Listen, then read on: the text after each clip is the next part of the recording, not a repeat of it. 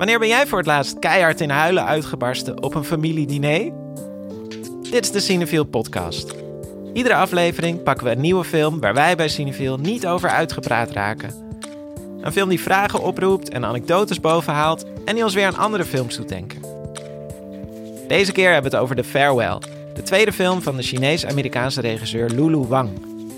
Die gaat over Billy, een jonge vrouw die het in New York probeert te maken als kunstenaar.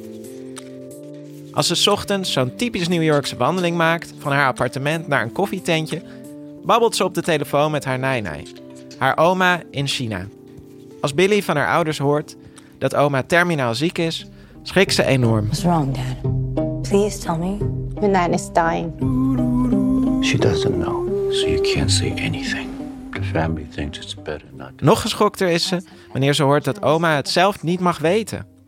De familie vindt het beter als het geheim blijft. Billy's ouders, die toen ze klein was naar de VS zijn geëmigreerd, vliegen terug naar China. Ze hebben liever niet dat Billy meegaat, want die is slecht in geheimen bewaren. you think I should be there? You can't hide your emotions. If you go, Nana will find out right away. Billy gaat toch mee. En zo keert ze terug naar het land waar haar familie vandaan komt en waar ze zelf ook gelukkige herinneringen heeft liggen.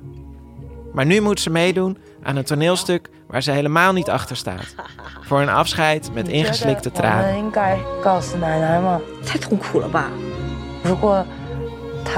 We gaan het hebben over de farewell. Over terugkeren, over geheimen bewaren en over huilbuien. Mijn naam is Erik Schumacher en ik ben redacteur van Cineviel. Naast mij zitten mijn collega's Maan Milker en Jesse Heinis. Hoi. Hallo. Hoi. Jongens, als, eh, als jullie doodgingen binnenkort en ik wist dat, zou moet ik jullie dat dan vertellen? Wat een lugubere vraag. ja, het is een, het is een luguber gegeven. Eh, Wil je dat horen? ja, ik weet niet. Eh, eh, het is niet zo. Even om je op je gemak te stellen. Het zou wel kunnen. ik weet het niet hoor. Ik, ik, ik, denk, ik denk het wel, omdat ik heel erg bang zou zijn dat ik dan in die laatste paar weken of maanden echt allemaal hele stomme dingen zou gaan doen. om- Omdat ik niet wist dat het mijn laatste drie of vier weken zouden zijn. Dus Ja. stel je voor, ik heb dan net besloten om een, om een klus aan te nemen of om administratie te doen. ja, dat of, is wel echt dom. ja, maar dat weet het niet. Als ik het weet, dan kan ik denken, oké, ik ga nu alleen nog maar dingen doen die ik Ja, leuk ik ga nu vind. juist al het geld uitgeven. Ja, Ja. Ja. Jij, Maan? Ja. ja, ik weet niet of ik het zou willen weten. Als ik, tenminste, ik denk dat het nu echt een andere vraag is dan wanneer je een soort van oud omaatje bent. Ja. Want nu dan zou het waarschijnlijk om iets verschrikkelijks zijn. Snap je? Waarom ik dan Mhm. dood ga. Want anders ga je niet zo, weet je, van... En als ik oud was geweest, dan denk ik dat ik daar heel anders tegen aankijk. Omdat je dan daar al meer rekening mee houdt of zo. Je hebt toch ook van die sites of zo dat je op kunt zoeken. Ja, Wanneer je wanneer, je doodgaat? doodgaat. Of juist van die e-mail chains. Dat op het moment dat je het niet doorstuurt, dat je dan doodgaat op 18 februari 2043. staat het nog steeds? Nou, die, die datum staat nog steeds, ja. Oh. Maar heb je het wel doorgestuurd Oh, in 2004? Dat wordt Maar- op 18 februari 2046 wordt dat echt een, eh, een slachting. Dan gaan we zien welke sukkels die e-mail niet hebben Dat is de doorgestuurd. nieuwe 2012, eh dat didn't Oh, happen. Ja, ik denk dat ik het zelf... In principe, als je me nu een soort van een doosje geeft waar de datum in zit... dat ik dat doosje in een kluis zou doen. Maar als jullie het allemaal zouden weten, dan zou ik het ook willen weten. Of zo. Dat, dat vind ik best wel... Je voelt je buitengesloten. Ja, nou, er zit ook iets. eh, iets het, is zo, het is zoiets belangrijks en intiems wat je over iemand weet, dat het voor mij heel bevoogdend zou voelen om dat dan voor iemand achter te houden ook of zo. Zij- hebben jullie door, door deze film The Farewell te kijken, een soort van. Ben je dat beter gaan begrijpen dat die familie zoiets geheim houdt voor die oma? Ehm, nou, ik, ik, wat ik hierdoor wel ehm, beter snapte, was gewoon een beter begrip van hoe het er daar aan toe gaat in China met betrekking tot de dood, zeg maar. En ehm, ook hoe wij hier in het Westen heel specifiek naar de dood kijken. Dus zoiets als dat we dan, hè, op het moment dat je dan helaas kanker hebt, dat er dan een prognose komt van je hebt zoveel maanden te leven. Weet je, überhaupt dat je dan al denkt in die maanden dat dat een belangrijk iets is of zo. Dat zegt ook weer wat over de cultuur waarin je leeft. En ehm, ik heb zelf, ben ik meer opgegroeid met een soort van, ja, vanuit mijn Congolese achtergrond, een hele andere relatie tot de dood, waarin het veel meer, ehm, ja, waarin het leven veel meer doorgaat na de dood. Het is niet per se een hiernamaals en ook niet in, per se zoals we reïncarnatie kennen, maar eerder dat je gewoon een, uh, ja, dat het gewoon op een andere manier doorgaat. En dat kan op heel veel verschillende manieren zijn, niet alleen als een mens of zo. Mhm. En um, ja, dus daarin, dat vond ik wel fijn in de film. Dat, um, zeg maar, Billy die denkt eerst vanuit haar uh, ja, Amerikaanse gevoel van... hé, hey, dat kan je echt niet maken om oma zo voor de gek te houden. Maar ze gaat het, ja, zeg maar van, weet je, de vraag blijft van... gaat ze nou dat geheim verklappen of niet? Ja. En dat wil ik niet spoilen. maar ik denk wel dat, dat dat heel erg tekenend is. Dat die spanning in de film zit. Want ik bedoel, als zij gewoon zo Amerikaans zou zijn dat ze dat überhaupt niet zou snappen. Dan zouden ze gewoon denken: fuck it, ik, Ja. eh, ik ga dat gewoon vertellen. Ik ga er gewoon heen en ik zeg het gewoon. Doei. Ja. Weet je wel? Dus, maar dat, dat in ieder geval, als ze eraan komt, dan. Weet je, dan kijkt iedereen eraan van ga je het vertellen, ga je het vertellen, ga je het vertellen.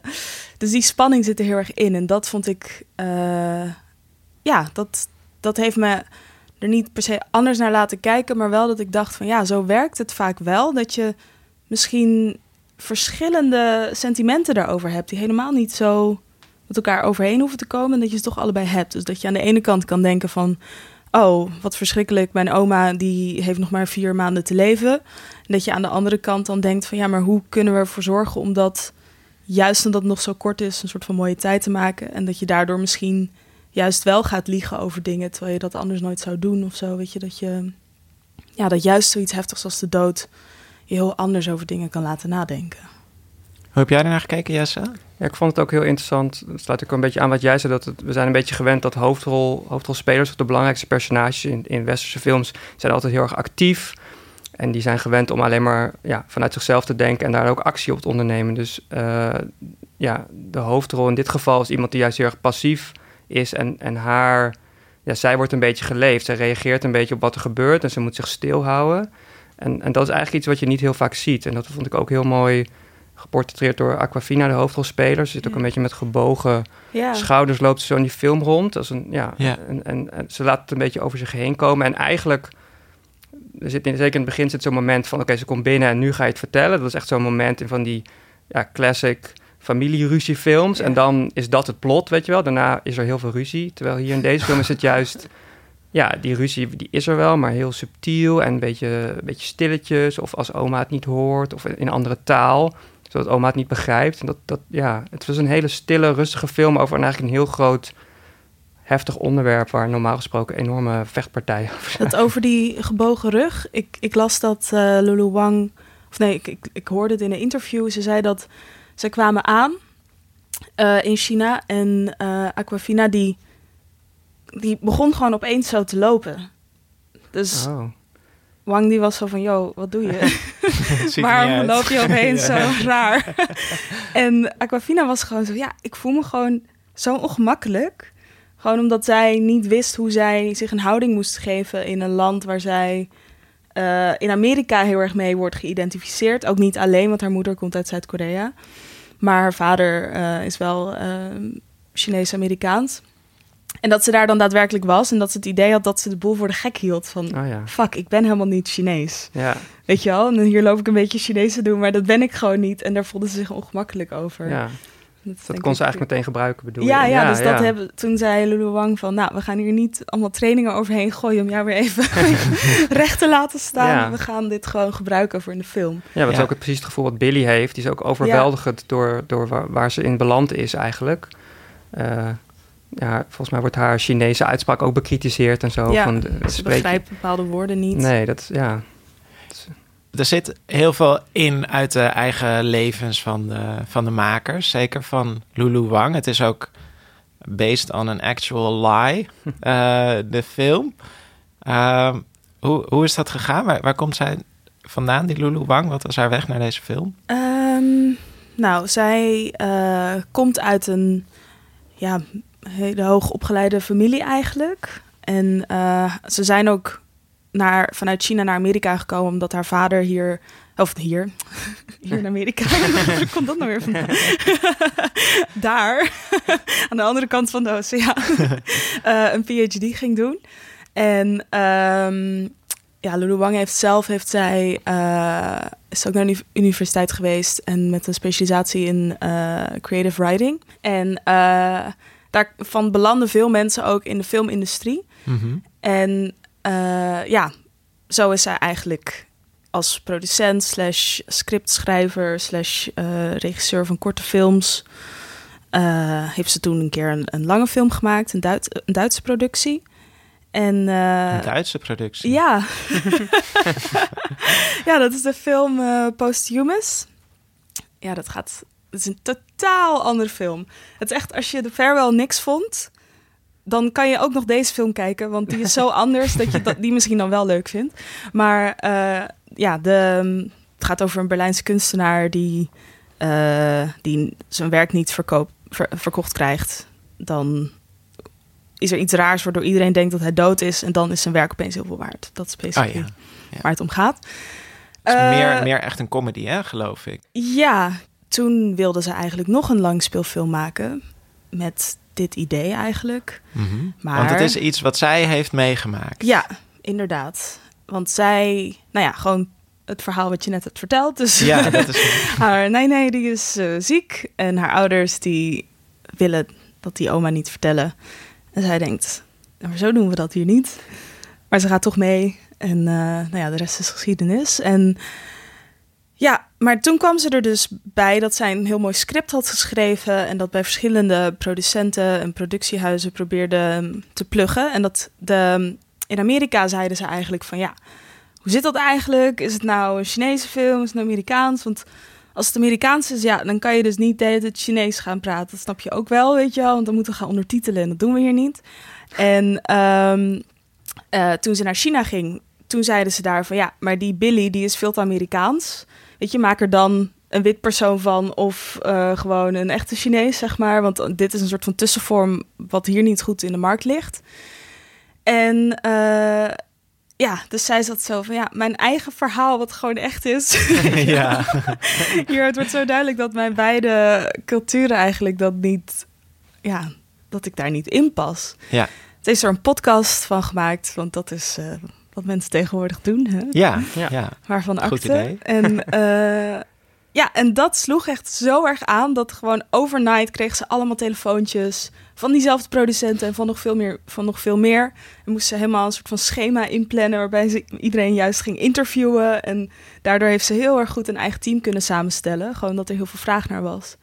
En, Door het uh, succes van die podcast ja, heeft zij eigenlijk... Dat is wel bijzonder uh, eigenlijk. Ik wil ja, deze een soort machtsbasis voor zichzelf. Ja, ja omdat gevonden. dat is... Ik bedoel, zo'n podcast is zo'n, heeft zo'n andere structuur en is zo anders bereikbaar dan een film. Weet je, over, voor een film gaat er sowieso al minstens een jaar overheen voordat dat er is. En zo'n podcast, dat neem je op en de volgende week is het er, bij wijze van spreken. En dan ja. zet je het op het internet en iedereen die een computer heeft, die kan daar dan bij. En dan kun je bewijzen dat er wel een publiek voor ja, is. Precies. Dus Ja. dat was wat er ook gebeurde. En dat juist die mensen die tussen die culturen invallen, eh, dat die juist dachten van wow, dit is echt zo herkenbaar.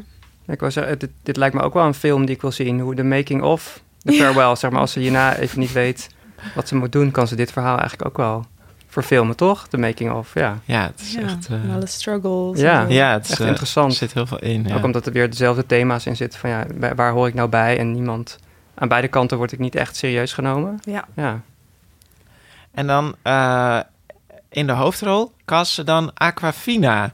En dat is, eh, dat is echt een rol, zo kennen we haar totaal niet eigenlijk. hè? nee, en zo lang kennen we haar denk ik ook nog Nee, niet. Tenminste, nee. ik niet. Eh, ja, ze staat een beetje bekend de laatste tijd als soort van grof gebekte sidekick. Ze heeft in eh, Ocean's 8 had ze die rol. Ehm, en in Crazy Rich Asians. Daar speelt Ja. ze ook een soort van, ja, hysterische vriendin die iemand eh, wegwijs maakt in Singapore. Ehm, en hier is ze juist, ja, hier speelt ze het heel klein. Heel hele, mooi. Ja, een hele stille rol eigenlijk. Ehm, ja, want Aquafina is, ehm, ja, ze is, is komiek. Ze is uh, muzikant, ze is een rapper. Uh, zo is ze ook doorgebroken met een, uh, met een viral video. Ik, ik hoorde in een interview dat ze vertelde dat ze bij een... een ze was publicist ergens ja, bij, een, bij een uitgeverij. En dat ze toen de keuze moest maken van... ja, ga ik door met mijn muziek... Of blijf ik bij de, deze uitgeverij? Want het kan niet het, ik kan het niet allebei doen, want ik maak liedjes die heten My Veg. Dus ik wil even een stukje van luisteren. Ja, leuk. Ze is daar ook om ontslagen. Echt? ja, dat las ik. Dat ze bij één plek mocht ze niet meer terugkomen, omdat ze zeiden, ja, dit vinden we te aanstootgevend. Ja, ik had begrepen dat ze hadden gezegd van, ja, als je het doet, wees dan wel voorzichtig, want het kan je carrière kosten. Dus ja, ja. dan moet je heel bewust een keuze maken voor... Zij is toen echt voor gegaan. Ja. Ja, hiervoor dus. My veg feel like winning the lottery. Yo, shit got turned down from eHarmony. My veg, one best veg. Yo, veg, one best supporting time that we let the world know. Bitch, your veg look like Janet Reno. Aquafina's a genius. And her vagina is 50 times better than a Ja, ja, dat, ja, dat klinkt gezond zelfvertrouwen uit, ja. inderdaad. Van iemand die denkt... Uh, ja, nou, zij laat dus een totaal andere ja. kant van zichzelf ja, zien in deze en film. Toen dit uh, zo'n hit was, is hij hierna ook voor allemaal van dat soort dingetjes gecast. Weet je wel, een beetje de, de gekke, brutale buurvrouw of uh, persoon in de, in, de, in, de, in de winkel, weet je wel. Dus, en, dus deze rol is in die zin heel erg En ook een eerste opvallend. hoofdrol. Ja, zeker, ja. Dat is in, in Hollywood is dat... Uh, ja, dat is iets waarin Lulu Wang ook zich sterk uitspreekt. Is er gewoon zo'n onderrepresentatie van uh, Aziatisch-Amerikaanse, gewoon in de brede zin van het continent, zeg maar. Ja. Uh, Ja. gewoon letterlijk. Uh, ja, representatie qua acteurs, maar ook qua makers. En um, want je had het bijvoorbeeld ook met uh, Crazy Rich Asians. Daar wordt de hoofdrol uh, wordt mede vertolkt door Henry Golding. En hij is half Brits, half Maleisisch. En toen waren mensen zo van... ja, heel fijn dat we een keer een hoofdrolspeler hebben... die Aziatisch is, maar hij is half Aziatisch... en hij speelt een, uh, een Chinese Maleisiër. En daardoor beschuldigden, beschuldigden, beschuldigden ze de makers ervan... dat ze dan een colorism deden, omdat hij is dan witter dan het personage Ja. wat hij eigenlijk vertegenwoordigt. En daar was toen helemaal... Weet je, gewoon om even aan te geven dat dit wel echt leeft. Zeker binnen Hollywood. Ja, ja. Ja, en, en dat die rollen dus ook zeldzaam zijn. zeker. ja. Ja, Ja. dat ze niet voor het oprapen liggen. Uh, en dat je snel in een soort stereotype uh, dreigt... Of, of, of een soort typecasting dreigt te blijven hangen. En uh, Aquafina die springt daar op spectaculaire wijze uit in Zeker, deze ja. film. Ik las dat ze in januari krijgt haar eigen sitcom of je haar eigen comedy-serie. Echt? Dus daar heb ik heel veel zin, zin in. in. Ja. Hey, als de, als de Cineville podcast verfilmd wordt, wie moet jullie dan spelen? Wow. Hallo. Oh, ja, ik denk dat er weinig eh, mensen zijn die eh, half Congolees, half Nederlands zijn. eh, die als acteur actief zijn. Dus ik denk dat, eh, dat je er een castingbureau die komt dan aan met iemand uit, eh, ja, noem het, Suriname of zo. En die zegt, ja, maar het lijkt toch op jou?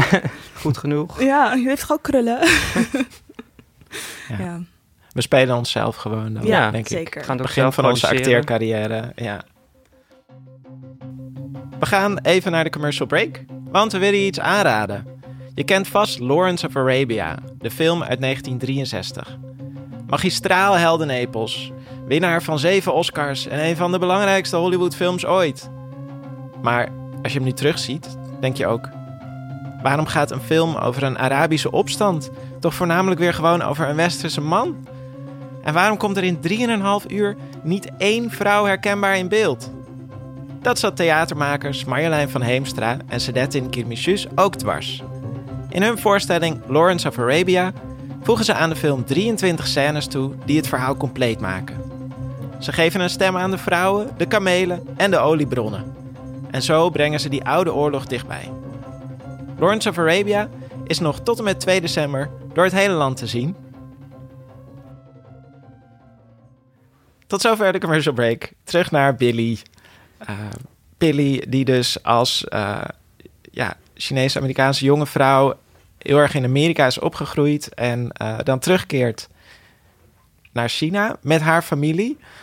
Um, wat, wat komt ze daar tegen? Waar, waar, op welke manier merkt ze dat ze daar niet helemaal meer thuis past? Ja, ik, um, ik vond het heel mooi hoe die verschillen heel subtiel duidelijk worden.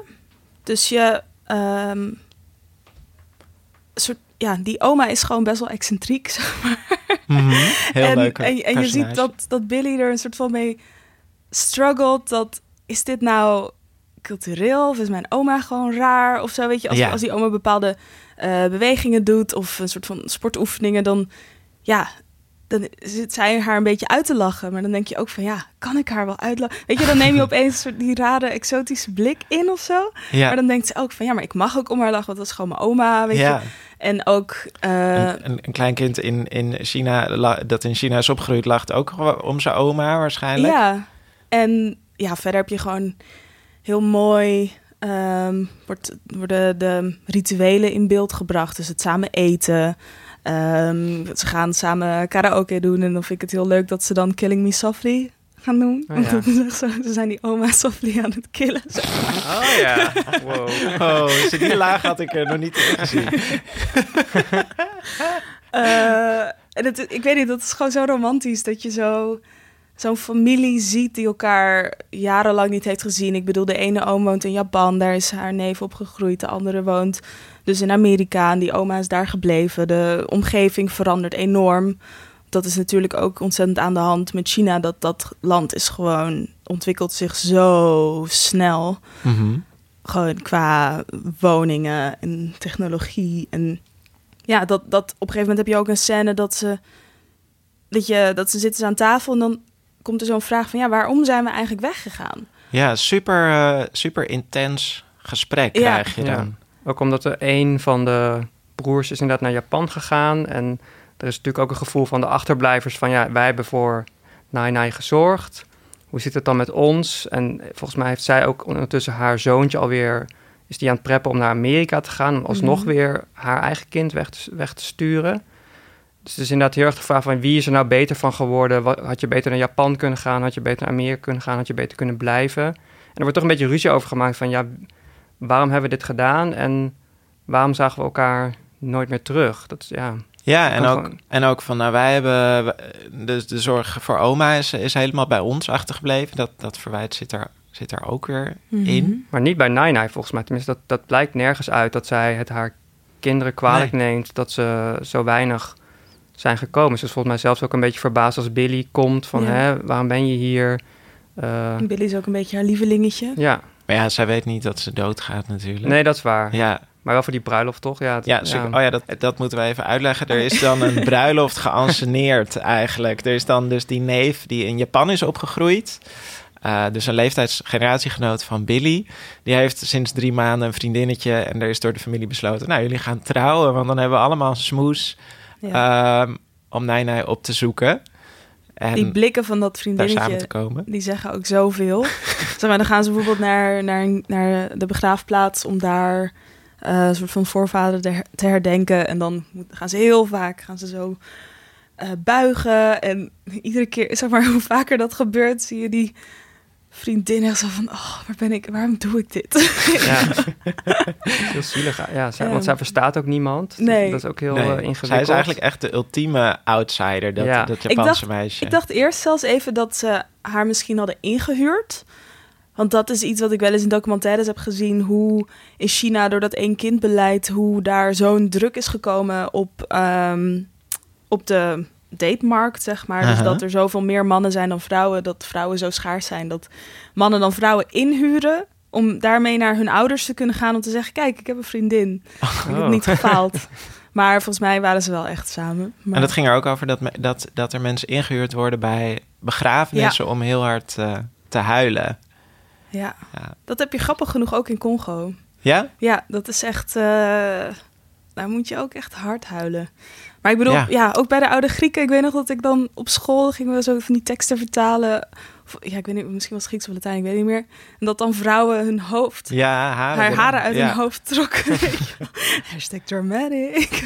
En in Nederland, is- in Nederland is dat dan opeens weer juist niet de bedoeling. Dat vind ik dan ook weer... eh, voelt voor mij ook gemaakt dat, dat het niet echt hoort om bij een begrafenis... eh, Nou, je mag toch je, wel, moet, je, moet, eh, ha- je moet ja. verdrietig zijn natuurlijk. Je ga, je, eh, maar eh, op de receptie moet het ook op een gegeven moment wel gewoon gezellig worden. En Ik ben een keer op een, ik ben een keer op een begrafenis geweest dat de, dat de, dat de weduwe die, eh, was helemaal onder de valium gestopt door de huisarts, zodat ze niet hysterisch zou worden op, Ja. de, op de Oh. begrafenis. Ja. In de podcast, want volgens mij zit het niet in de film, maar vertelt Lulu Wang ook dat er dan soms mensen worden ingehuurd om te komen huilen op een begrafenis, om het extra aan te zetten. Ja. Ja, dat zit ook in de film. Oké, Ja. ja. en Ja. het is ook wel heel interessant dat zeg maar het tegenovergestelde is dan een trouwerij waarin huilen absoluut verboden is. Dus het is ook die hele mooie scène in de film waarin dan die zoon een speech houdt. Nou, dat is dan eigenlijk voor het bruidspaar. Ja.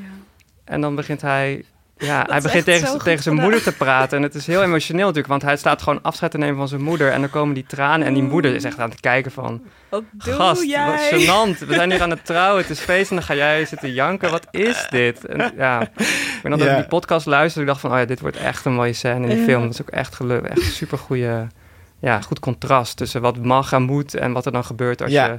En zij Billy natuurlijk ook, die, moet, die krijgt bij het vertrek... Ze mag al niet mee, omdat haar ouders zeggen van... ja, maar jij, jij kan je huilen niet inhouden. Ja. Ja. Je bent voor Amerikaans en eh, je kan dat eh, niet meer. En dus je zit ook de hele tijd te denken van... oké, wanneer, wanneer, gaat, het? zij, wanneer Ja. gaat zij huilen? Ehm, ik eh, wil even naar fragmenten rondje toe. Eh, ik heb jullie gevraagd om stukjes mee te nemen uit andere films... en dan eigenlijk onze lievelingshuilbuien uit de filmgeschiedenis. Dus we mogen nu even lekker... Dit is ons moment om te huilen. Ik, eh, ik heb zelf een film meegenomen, of een fragment. En die helscène die duurt zo lang. Dat, ja, je voelt je er gewoon zo ongemakkelijk bij. Maar het is ook zo fijn om er een soort van in mee te doen. Ik weet niet of jullie dat ook hebben, maar ik, ik hou heel erg van die eh, silent ugly cry. Mhm. Weet je, dat je gewoon zo even zo... Ja, maar dit, meer dit het zie je beeld. niet, dit hoor je niet natuurlijk. Maar ik deed het wel. Dat is heel ugly. Met snot ook, het liefst. Eh, ja, ik weet niet. Dat komt bij mij niet zo. Het komt bij mij niet een soort van La Vida Del-achtig. eh, Ik vind snot ook altijd een beetje overdreven. Van, die, nu ben je aan het acteren. Maar bij deze film, dit is echt die, die tienerhel. Die ik soms wel eens mis. Ik denk, ik wou dat ik die vaker had. En het is eh, uit Vive l'Amour van eh Tsang Ming Liang. En hij is een eh Maleisisch-Taiwanese ehm, eh, regisseur. En ja, deze film gaat eigenlijk over drie stedelingen die op de een of andere manier tegelijk in een leegstaand appartement komen. Zeg maar, de ene werkt als makelaar, zijn assistent, de ander heeft daar, ja, is daar soort van terwijl hij daar niet mag zijn. En dan, ja, dat is gewoon een raar, rare situatie. Maar het gaat dus om een soort van die eenzaamheid in die stad. En dat gevoel van wie heb ik nou eigenlijk om me heen? Ze hebben geen vrienden, geen familie. Daar komt zo'n helbui uit voort.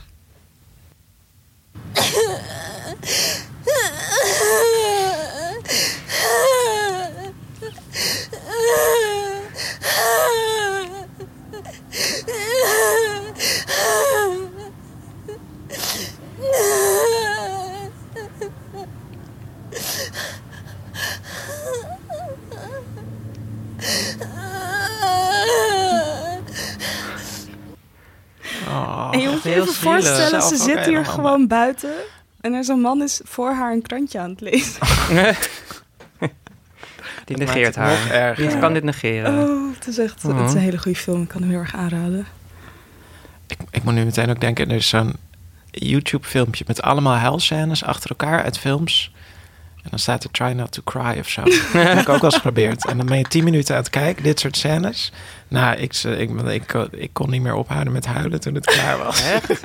ja, Zelfs zonder de context. Maar dan zijn het allemaal van die Schindler's List-achtige fragmenten. Of, er is één eh, film die heet Cryboy. volgens mij De Boxer of zo. Er is een soort, nou ja, het is dan een jongetje en zijn vader is bokser en die wordt doodgeslagen. Oh, of zo. altijd jongetjes met Ja. vaders. Altijd zo, moet je zo hard om huilen. Als er... Eh, Jesse, welke scène heb jij meegenomen? Ik heb een fragment meegenomen uit The Blair Witch Project. Jullie hadden het net over snot. Nou, hier, dit- is zo'n geval van snot. Eh, het, is, ja, het is niet alleen een geluid, maar voor mij ook echt heel erg een beeld. Eh The Blair Witch Project was een van de eerste films ja, die een beetje gebruik maakte van internet en probeerde viral te gaan door een soort van website te creëren waaruit zou moeten blijken dat de film, die gaat over een zoektocht naar een heks, naar een heks in de bossen, eh, dat dat echt gebeurd zou zijn. De, de acteurs werden ook opgegeven als vermist en zo. Nou, Oh, heel erg elaborate. Eh, kostte denk ik 600.000 dollar om te maken. En vanwege die hype ook werd het een enorme hit. Ehm, waren toen ook allemaal verhalen over mensen die moesten kotsen en flauw vielen en zo Ja. tijdens vertoningen. volgens mij viel het uiteindelijk wel mee hoe eng de mensen de film vonden. Maar de context, mensen gingen wel echt daarheen van... Oeh, wat, Ja. wat ga ik dat ik daar meemaken? toen echt veel te jong voor was. ja. Zeg, want ik heb die hype totaal gemist. Ja, ik kan me dat echt zeggen. nog herinneren. Ja, volgens mij was ik toen 14 of zo. Ja. Dus ik denk als je hem nu gewoon los daarvan ziet... Ik weet niet goed wat er van over is gebleven. Maar in ieder geval, het is, de, de stijl is eh, alsof het is opgenomen met een soort van klein handcameraatje. Dus er wordt... Ja, mensen praten tegen zichzelf in de kamer ook een soort van selfie-staal. Lang voordat de selfie Ja. bestond. Pre-vloggers. Ja, pre-vloggers. Eh, en die wisten dus ook niet dat als je een selfie maakt... dat het dan... Dat moet van boven, geloof ik. En met een filtertje. En zij doet het van onder. Je kijkt zo recht haar neus dat in. echt niet doen. Echt gênant, ja. Zij wist dat gewoon nog niet, dat dat niet de bedoeling was. Ehm, en in deze scène, eh, ja, het is een, be- een beetje tegen het einde van de film aan. Alles is misgegaan. Die heks blijkt een soort van echt te bestaan. Er verdwijnen mensen uit haar team. En eh, ze is bang dat ze de volgende is.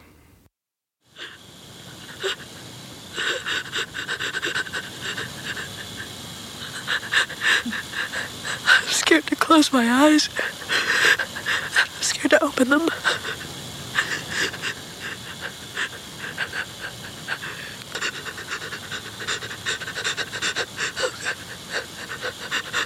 gonna die out here. Ja, je hoort het snot volgens mij ook een beetje.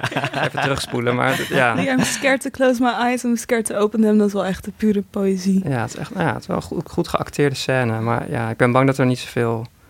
We hebben volgens mij niet van die regisseurs of die acteurs Nee. ooit me- meer... Dus geen breakout star of zo. We hebben nooit meer wat van ze gehoord. Ja, ja. Oh. maar het is wel als, als genre-ontdekking Ja. eh, is, is het gigantisch invloedrijk. Ja, staan wel in de geschiedenisboeken. Ja. Ja. Eh, het, het, eh, de houtscène waar ik meteen aan moest denken zit in Tourist van, Oh, eh, ja. van Ruben Östlund. En dat is natuurlijk een, een film waarin een vader van een gezin totaal in zijn hemd komt te staan Het als, als man concept. eigenlijk. Ja. ja, ik denk dat veel mensen wel gezien hebben. Ze zit, de film begint dat ze met een gezinnetje daar zitten en dan komt er zo'n avalanche, hoe heet dat? Zo'n Lawine. eh, Zo'n lawine komt eraan, maar dat is een gecontroleerde lawine. Dat doen ze soms gewoon in de Alpen. Maar die, eh, ja, er komt wel een soort wolk van sneeuw dat terras op. En die man die rent gewoon, die rent weg van zijn... Terwijl die moeder die kinderen probeert te redden.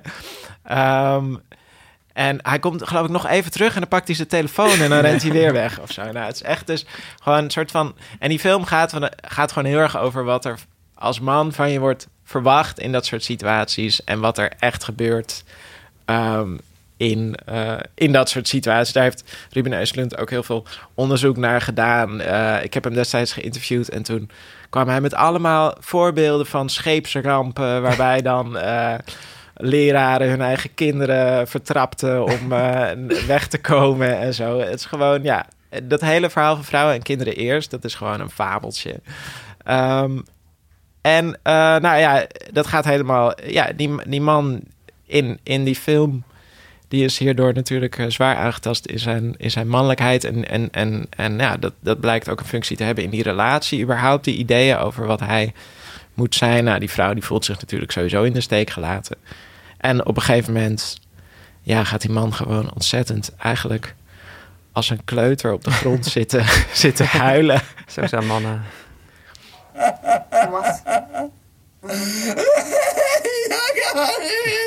ute! Kan vi være så snill gå inn? Kan vi være så snill å gå Hallo? Sånn, nå går vi inn, OK?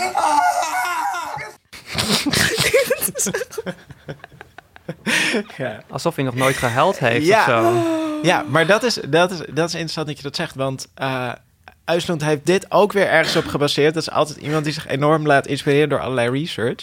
En in dit geval was dat een, een viral YouTube-filmpje. eh, Best Cry Ever. Ja, die is classic. Ja, die is classic. ik vind het ook wel, ik moet zeggen, als ik hem zie, Het is heel sad. ja, het is, ik vind het ook wel weer een voorbeeld van hoe hard het internet is of Ja. zo. Want het is eigenlijk een heel intiem moment ook weer tussen een vader en een zoon trouwens, geloof ik. Ja, En eh, die zoon zegt, eh, nou, die heeft een heel moeilijke relatie. en Zegt, ik hou ergens toch van je. En die man die begint dan echt van, ja, I still love you. En dan begint die man, ja, er komt uit zijn diepste, komt, ja, komt dit, komt dit geluid. Ik heb het ook even, even meegenomen, de inspiratiebron.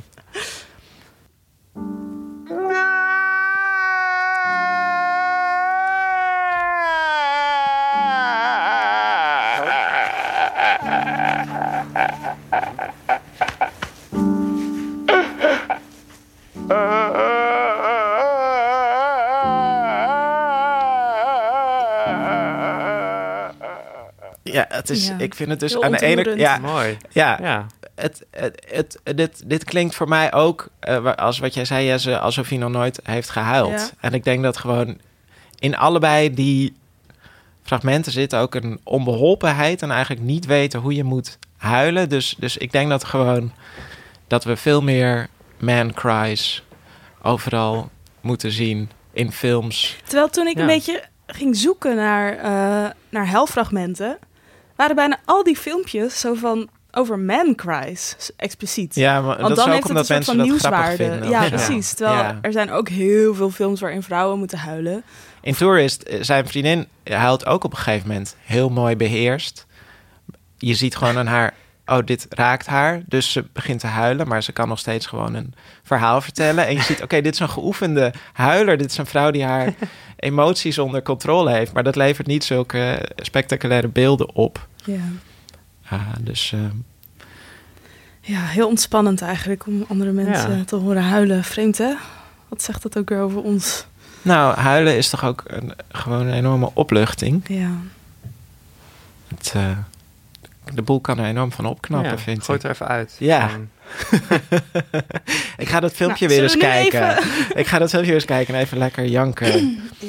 om een eh, jongetje wiens. Nou, ik moest wel huilen hoor bij de farewell. Ik weet niet of jullie dat ook hadden. ja, Bijna. ja, Maar ik ja, moet ook natte heel oogjes. snel huilen, natte oogjes. eerlijk. Ik Maar- ben wel ja. die geoefende huiler. Volgens mij moest ik echt al ja, in een van de eerste scènes moest ik al huilen. Die oma is gewoon zo goed of zo. Het is zo'n goede relatie tussen die twee. Ja. Ik kan me dat zo goed voorstellen en hoe moeilijk het dan is, ook als je zo ver uit, uit bij elkaar vandaan woont. ja, en ook dat fijne gevoel van, oh, je mag hier gewoon, je weet je, je bent gewoon welkom. Ja, Zeg maar, zij zegt zo erg van, kom hier in mijn armen, van, kom, weet je. Soms heb je dat ook wel eens, als je weer terug gaat naar je ouders of zo, weet je wel. Dat je echt denkt van, oh, zo fijn dat ik hier gewoon nog terecht kan. oh, ja. Met een bedje klaar, Ja. eten. Nou ja, mijn oude kamer wordt gebruikt als een soort van rommelopslag. Dat is misschien wel een beetje, vind ik wat soms Oh, wel minder. moeilijk. Ja. Ja. Hoe lang, hoe lang Ja. moet, eh, moet daar een soort museum? Nou, op zijn minst 30 jaar. kom ja, op. 30 jaar? Oké. Nee. Ehm, zijn, er, zijn er andere films waar jullie aan dachten waarin dat, waarin dat ook een rol speelt, dat, dat terugkeren eigenlijk? Zoals dat in de Farewell zo, zo mooi wordt geportretteerd. Wat, hoe, hoe kwamen jullie filmbreinen daar associërend op uit? Ja, een van de eerste films waar ik aan moest denken was eh Juste la fin du monde van eh, Mhm. Xavier Dolan. En dat, daar is een soort van omgekeerd waar het hoofdrolpersonage juist ziek is. En hij dat eigenlijk aan zijn familie gaat vertellen. Alleen dan komt hij daar en ja, dan is daar gewoon zoveel conflict.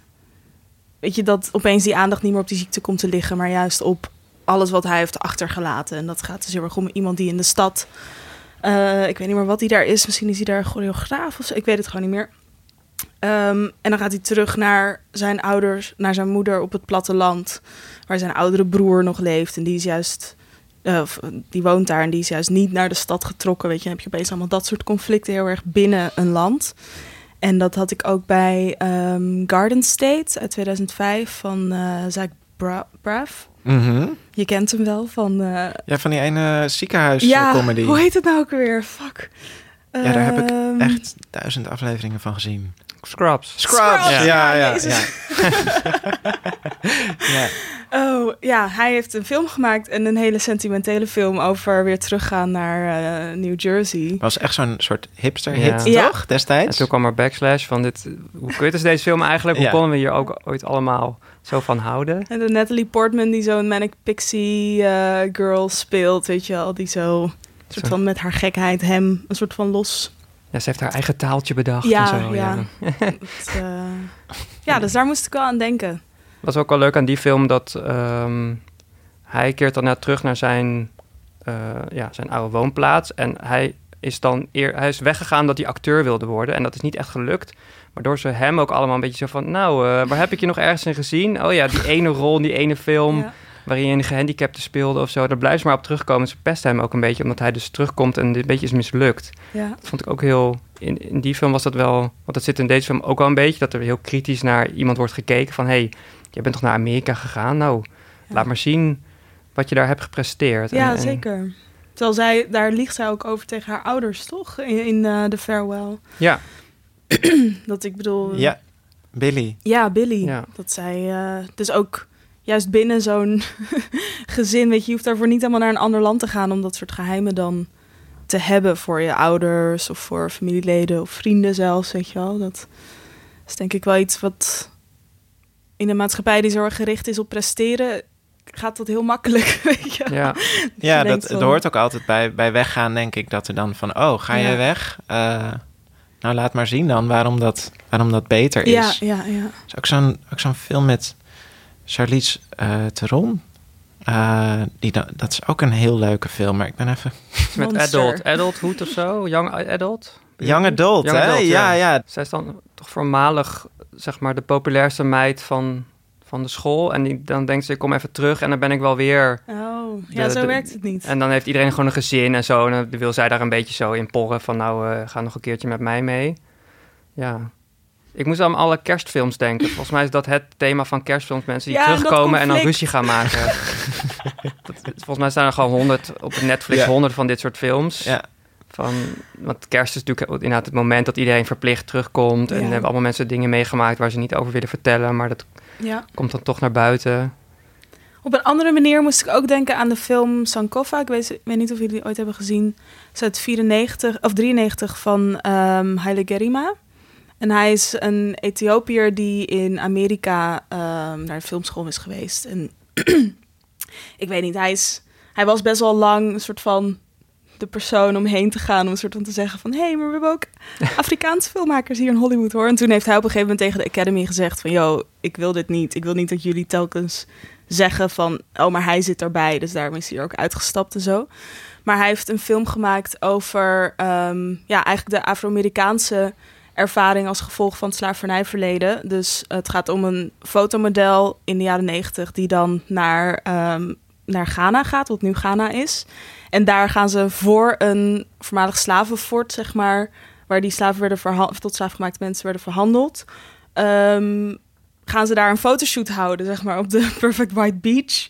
En eh, ja, omdat zij gewoon, weet je, ze voelt de omgeving niet of zo. En dan wordt zij, eh, dan willen ze ook in dat fort foto's maken en dan wordt zij opeens meegenomen en verandert zij opeens in een van haar voorvaderen voor moederen. Ehm, hoe noem je dat? Voor, Voor ouders. Eh, en herleeft zij gewoon totaal die, eh, die reis van eh, Ghana naar de Verenigde Wow. Staten, zeg maar. goed Het is idee. Super, ja, het is een super Ja. heftige film. Het is echt geen leuke film, zeg maar. Nee. Ik had hem op IFFR gezien. Daar had hij ook, gaf hij ook een, ehm, ja, een soort masterclass twee jaar geleden. En ik weet niet, het was gewoon heel indrukwekkend. En Sankofa betekent ook ga terug, zoek en verkrijg wijsheid. En kracht en hoop. Dat Dus- allemaal. Ja, dat zit in dat woord, zeg maar. Dat is het concept, weet je wel. Even goed als wij ook bepaalde concepten hebben waar heel veel Ja. betekenis in zitten.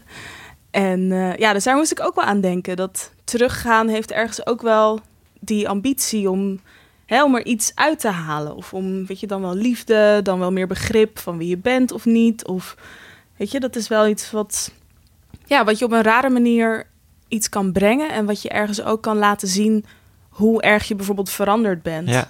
En eh, ja, soms wordt dat pas op zo'n moment pas duidelijk. Op, tij- tijdens zo'n kerstbrunch. Dat je denkt, hè, maar vind jij Zwarte Piet nog oké? Ja. Ik dacht dat je niet zo was. ja, Ja. daar opeens mee in aanraking Ja. komt. Ja. Ja, dat je ook met andere ogen naar jezelf kijkt. Daardoor. Ja. Ja.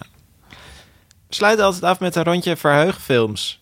Eh, waar hebben we zin in de komende tijd? Of wat hebben we misschien al gezien en willen we van de daken schreeuwen dat iedereen daar naartoe moet. Maan, volgens mij wil jij iets van de daken schreeuwen. Ja, zeker. Oh mijn god. ik heb Parasite gezien van eh, Bong Joon, eh, Joon-ho. Zuid-Koreaanse film. En het was gewoon zo goed. Het was, ja, het was zo... Het was waanzinnig. Ja, Ja. gewoon zo goed dat we er gewoon een podcast aan gaan wijden. Ja. Dus ik wil niet te veel erover eh, weggeven. Maar aan de ene kant was het zo'n subtiele film.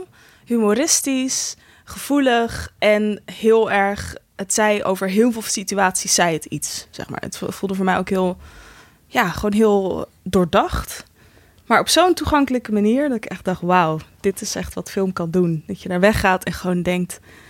Gadverdamme, wat is dit voor wereld? maar op een, ook Ja. wel op een goede manier of zo. Ja, Ja. het is ook super Dat- vermakelijke film. Ik denk dat er Ja, ook heel veel mensen ja. heen gaan. Tenminste, dat hoop ik. Er is nog wel eens af en toe een drempeltje van... oh, het komt niet uit Amerika of Frankrijk. Ja, Ik ja sla deze even over, maar volgens mij komt dat het dat wel goed. Dit wordt. kan toch niet anders dan dat dit een hit wordt. Iedereen die hierheen gaat, gaat dat aan iedereen vertellen dat Ja. ze daarheen moeten. Ook zulke goede acteerprestatie. Ja, ik weet niet. Ik ben er echt heel erg over te spreken.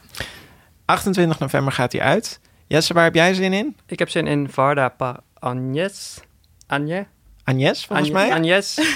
Eh, de laatste film van Agnes Varda. Ehm, zij is dit jaar overleden, was 90 jaar. De soort de grootmoeder van de Nouvelle Vaak genoemd. Eh, en in haar laatste documentaire blikt ze een beetje terug op haar leven en haar carrière. En dat vind ik heel fijn, want ik geneer me dood, maar ik heb denk ik één of twee films van haar gezien. Mhm. Eh, dus ik, eh, ja, zij heb je ook juist nog film naar uit te ja, kijken? precies. dus Ik, ben gewoon, ik, ben, ik hoop dat het een soort van introductie wordt... waardoor ik daarna heel enthousiast word om allemaal films te huren, te downloaden. Ik weet niet waar Is dit allemaal te vinden is. eh, retrospectief ergens? Nou, Ja, Nou, ik hoop dat er nu dus ieder jaar rond haar sterfdatum bijvoorbeeld... dat dan daar een soort van programmaatjes omheen, omheen ontstaan... waardoor Ja. het ook Ja. gewoon überhaupt wat meer... Ja, nee, lijkt me heel goed. Want het is een, ja, maart wordt. is dat dan. Daar, kan, daar is nog tijd voor, dat Ja. kunnen we regelen. Dan gaan we regelen. ja, gaan we regelen, man. Eh, nou goed, ik heb er heel veel zin in. En eh, ja, dat. Ook 28 november komt hij uit. Ja. Nou, ik heb ook zin in 28 november. Wat een dag. Ja, dat wordt echt een ongelofelijke dag. En Neem gewoon vrij, 28 november. Zorg dat je naar drie films kunt op één dag. Ehm, ik heb erg zin in Marriage Story. En die heb ik nog niet gezien. Ik ook niet. Ehm, het is een film van Noah Baumbach. eh, die bijvoorbeeld eh, Francis H. heeft gemaakt. Maar ook... vroeg- Mumblecore noemen ze dat toch? Zijn genre. Nee, hij komt niet echt uit, de uit de mumblecore. Oh. Ehm, een, een, of ja, hij is, hij is eraan gelieerd, maar hij zit er niet helemaal in. Ik vind een. Dus het zijn wel films waarin mensen door elkaar heen praten. op, op een geweldige wijze. Ja, dus. eh, eh, en eh, gewoon, ja, zogenaamde dialogen waarbij je eigenlijk ziet dat mensen helemaal niet met elkaar praten, maar langs elkaar heen en door elkaar heen. Ehm, en dat, dat, dat kan hij heel goed. En ik vind een van zijn eerste films heel mooi, The Squid and the Whale. En dat gaat over een jongen wiens ouders scheiden. En volgens mij voor heeft hij dat best wel gebaseerd op de scheiding van zijn eigen ouders. En is best wel, dus vanuit het perspectief van de jongen. En Marriage Story is, hij is inmiddels zelf eh, gescheiden. Dus hij kijkt nu, en eh, hij is ouder. Dus hij heeft nu een ander perspectief. En hij heeft eigenlijk dus opnieuw, hij is teruggekeerd naar dat thema. En hij heeft daar opnieuw een film over gemaakt. Waarbij hij eh, nu enorm veel gevoel heeft bij die ouders. Worden gespeeld door Adam Driver en Scarlett Johansson. En ehm, wat ik erover gelezen heb, zijn dat eigenlijk allebei fijne, sympathieke personages. die dan door zo'n scheiding, door hoe lelijk dat wordt, eh, zich eigenlijk van kanten laten zien die ze nooit hadden gewild. Ehm, Ik denk dat dat wel het klassieke verhaal is van een scheiding inderdaad. ja, ja, maar het is heel moeilijk, denk ik, om die personages dan sympathiek te houden en om niemand de schuld te geven en om dat in balans te houden. En, en nou ja, overal eh, zijn eh recensenten super enthousiast over hoe dat is gelukt. Eh, dus die is vanaf 28 november te zien. En daar heb ik super veel zin in. De Farewell is nu overal in Cineville te zien.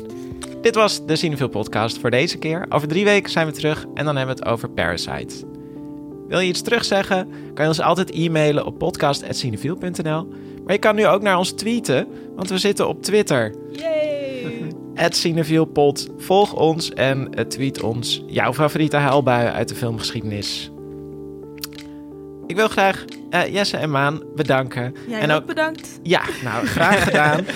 Ehm, distributeur The Searchers, ook hartelijk bedankt. En CZN Moeilijker van Dag en Nacht Media.